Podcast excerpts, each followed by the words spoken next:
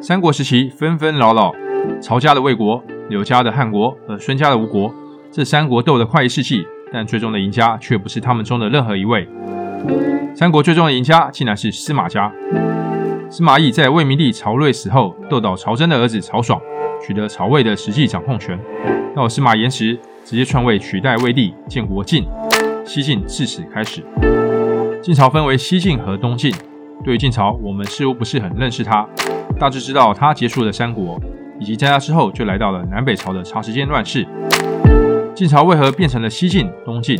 晋朝带给了中国什么样的影响？今天就让我们来认识西晋王朝乱世中的短暂和平。欢迎来到 Twilight Say 文明说，这是个学习的频道，我将分享我所学习的、觉得有用的东西给大家，希望可以带给大家的生活更加多彩多姿。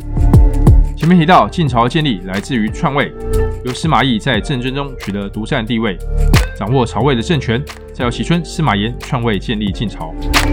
晋朝在汉末起始的三百年乱世中，第一件贡献就是结束了纷乱的三国时期。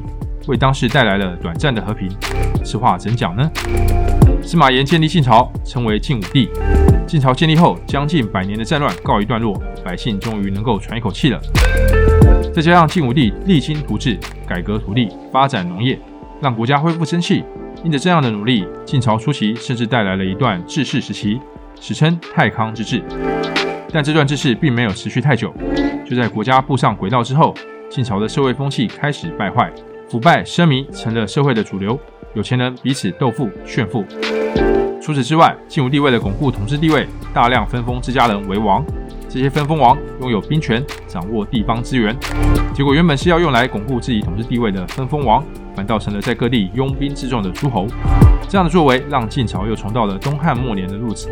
我们这些回看历史的读者们心里肯定有数，这样的做法基本上百害而无一利。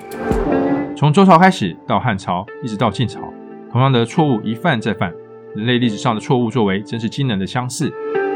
除了社会风气的败坏，地方诸侯拥兵自重，还有一件事加速了晋朝的败亡。晋武帝为了降低农民的负担，将曹魏的屯田制改为占田制。占田制将所有人依身份区分，规定什么身份就拥有多少田地，有多少人口就占有多少田。相较曹魏时期的屯田制，农民少了强制劳动的要求。多了积极扩张土地的动力。从这个角度来看，占田制似乎是个好制度。然而，除了占田制，晋武帝还颁布了印刻制，也就是各官吏可以按品级高低，硬币亲属和门客，而这些被印币者不需向政府缴税。这就导致许多负担不起赋税的农民想尽办法加入各大氏族，好减轻负担。这样政策下，可想而知，氏族大户们将会大者恒大，门阀成了晋朝的特色。门阀掌握了资源，经济、政治皆由门阀掌控。一旦有机会入了门阀，就等于得到了飞黄腾达的确保。门阀的影响有多大呢？西晋一代的所有官员任免，基本上都被门阀垄断了。门阀决定了一个人的未来。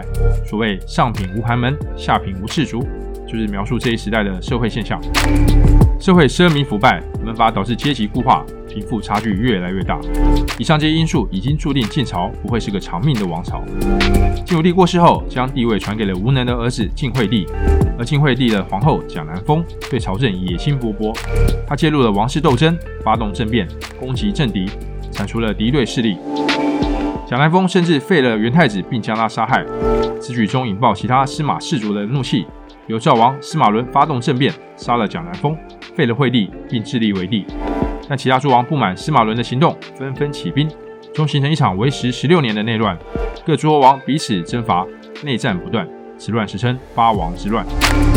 八王之乱使西晋王朝忙于应付内战，根本没有多余心力思考如何管控周边外族。在八王之乱期间，南匈奴和氐族竟然在中原地区建立了汉赵和陈国两个君主政权。